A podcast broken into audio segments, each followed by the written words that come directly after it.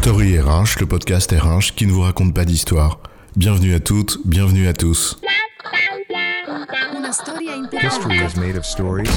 Dans cet épisode, nous allons nous interroger sur le sens des mots, et plus particulièrement sur l'expression employée par certaines et certains recruteurs lorsqu'ils disent qu'ils recrutent un talent. Talent acquisition. Le mot est lâché. Je ne recrute pas, mais je fais du talent acquisition. Pourquoi pas d'ailleurs si je bosse dans un environnement international où l'anglais est la règle, ce n'est pas anormal au fond.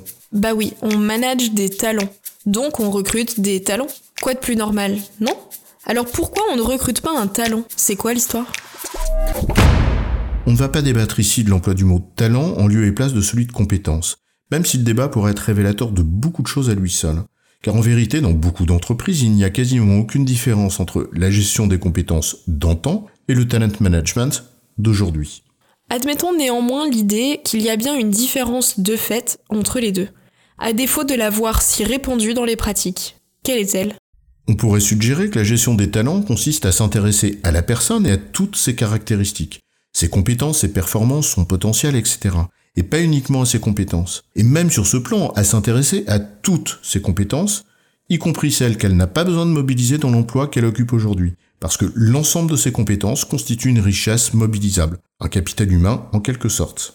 Et en cela, c'est différent d'une gestion des compétences traditionnelles qui, finalement, dans ses principes, constitue une dérivée RH d'une gestion optimisée des ressources. Je m'assure qu'il y ait le moins d'écart possible entre les compétences dont j'ai besoin et celle dont je dispose. Je pars donc de mon besoin et non pas de la ressource. Alors que dans ce que nous pourrions qualifier en effet de gestion des talents, le point de départ n'est pas le besoin de l'entreprise, mais la ressource en tant que telle, la personne.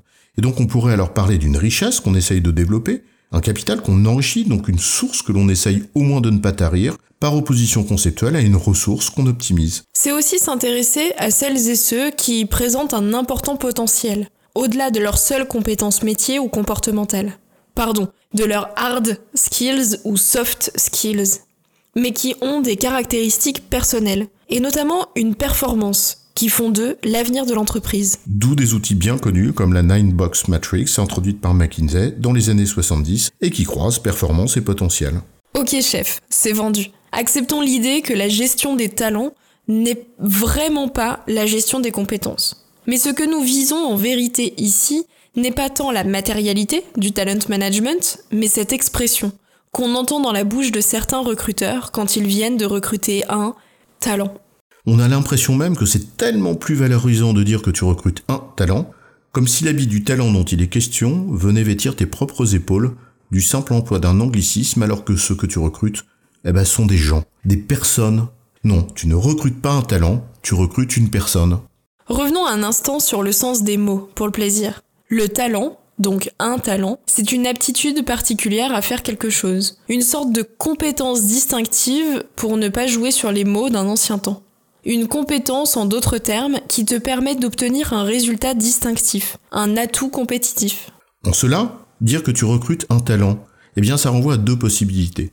La première, ça signifie que tu cherches une aptitude particulière chez la personne que tu recrutes, et en l'occurrence une aptitude qui répond à un besoin que tu as identifié puisque c'est justement ce que tu recherches.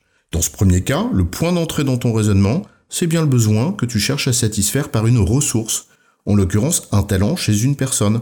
C'est exactement ce qui caractérisait la gestion des compétences et pas le talent management. Bon ok, je sors. Ou alors la seconde possibilité. Tu cherches bien une personne avec des aptitudes personnelles que tu n'as pas formalisées en tant que besoin, mais dont l'ensemble, réuni chez une personne que tu appelles talent, représente bien une richesse dont tu te dis qu'elle constitue un atout dont tu aimerais t'attacher les services. Mais alors dans ce second cas, l'emploi du singulier laisse à penser qu'il s'agit d'une grossière faute de français. Ou bien à supposer que ce singulier, en lieu et place d'un pluriel, témoigne bien de ce que tu veux dire, alors tu ne recrutes pas un talent, mais bien une personne. Bref, on joue sur les mots, mais peut-être pas tant que ça, si on va un petit peu plus loin. Aïe aïe aïe, ce qu'on oublie si souvent dans le management ou la gestion des ressources humaines, la personne l'emploi d'une expression impersonnelle, le mot talent, pour parler de la personne qui conduit précisément à ce que ce soit la personne qui disparaisse. Il n'y a donc plus personne quand on emploie le mot talent. Allez, on suggère une réflexion iconoclaste. Toujours pour le plaisir. Dans la Grèce antique, le talent représentait une unité de mesure, celle de la masse d'eau contenue dans un pied cube. En gros, un poids de 20 à 30 kg selon la valeur du pied. C'est amusant comme analogie, non? Je recrute un talent. De la compétence au kilo, en quelque sorte. Non, allez, je blague, bien sûr. Alors, peut-être que l'utilisation d'une expression impersonnelle nous affranchirait inconsciemment de nous intéresser justement à ce qui est bien complexe, à savoir la personne, plutôt qu'à sa seule valeur d'utilité, son talent. Passer du sujet à l'objet, la définition même de la déshumanisation, non?